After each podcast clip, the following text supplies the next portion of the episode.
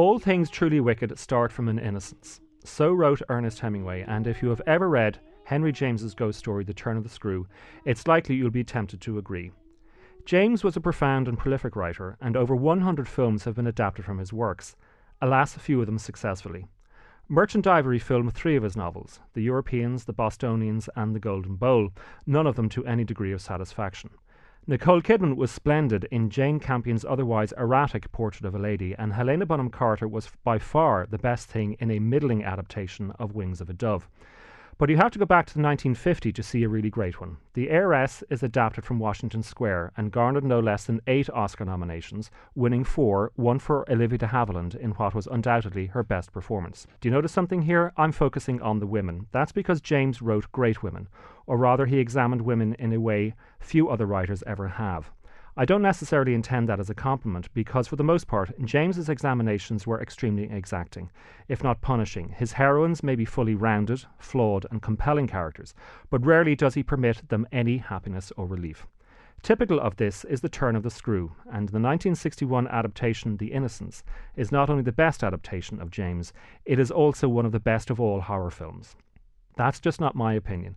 Countless viewers' polls, film historians, and critics support the claim, and when promoting his own haunted house picture, Shutter Island, Martin Scorsese repeatedly referred to it as one of the most unsettling experiences he has ever had in the cinema.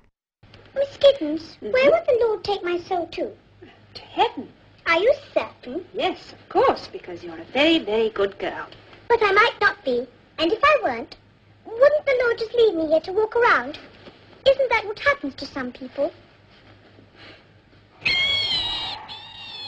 Oh, whatever was that? It is about a governess, Miss Giddens, played superbly by the great Deborah Kerr, who takes charge of two orphaned children, and when she arrives at the country manor, she hears disquieting things about what might have happened to the previous governess. As such, The Innocents belongs to a collection of films featuring haunted houses and haunting children, don't Look Now, The Exorcist, The Shining, The Sixth Sense, and the others. In actual fact, The Others owes more than a deep debt of gratitude to The Innocents. In fact, it owes most of its plot. You see, children and ghost stories are cliches now, but at the time Henry James wrote his, if children ever appeared in the genre, they remained untouched and their innocence was never doubted. Today, children are either demonic or saintly, but what makes the Innocents doubly chilling is that nothing is ever confirmed. Even beyond the catastrophic ending, the ambiguities remain. What does Miss Giddens see? Are the ghosts real? Is she hallucinating? Or is it just a game played by the children? Quiet, everyone. The entertainment is about to commence. Oh, look, Miss. I've borrowed your pincushion. I hope you don't mind. Miss Giddens, dear, would you sit there? And Mrs. Grose, would you sit there too? And now, Miles will recite to you. Let's dispense with another cliche. The best horror films leave it to your imagination. No, the best horror films keep things undefined. They keep you in the dark, as it were. You have to figure things out for yourself, and it is from that lack of certainty that doubt comes, and from that doubt leaps fear. The great thing about The Innocents is that Miss Giddens begins in a state of confidence, only to be overtaken by doubt, and in the end, she is in a place of such unfathomable fear, the only certainty is that she can never return. Miles, dear Miles, can't you see that I want to help you? Trust me.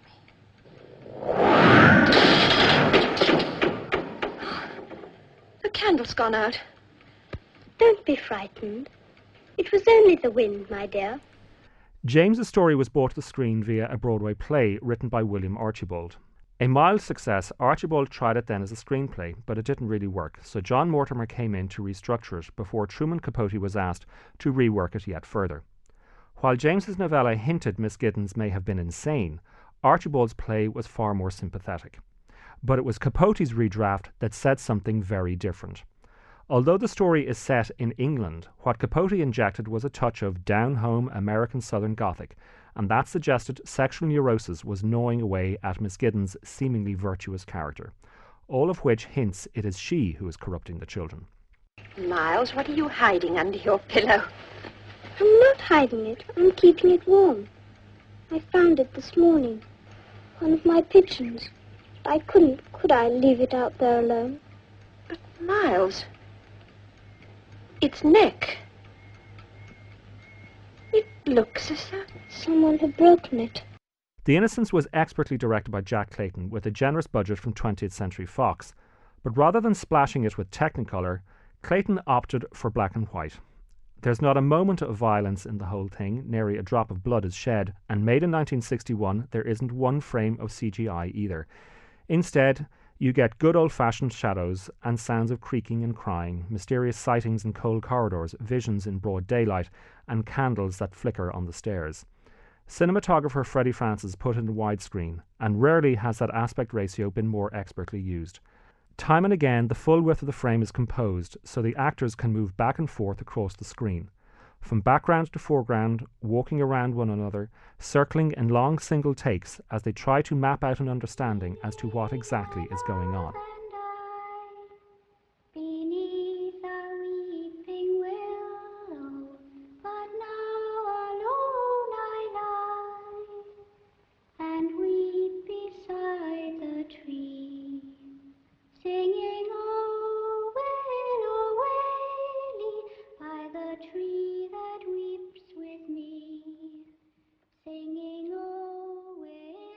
The opening credits show Miss Giddens' hands trembling in prayer, and as the plot gradually unfolds, we see that hands are all important in this film. They hold, they point, they grip and caress, and you wonder are Miss Giddens' hands trembling out of fear for the children, or is she begging forgiveness for what she has done? The Innocents is available on DVD. Buy it, rent it, watch it late at night. Just to make sure the children are asleep.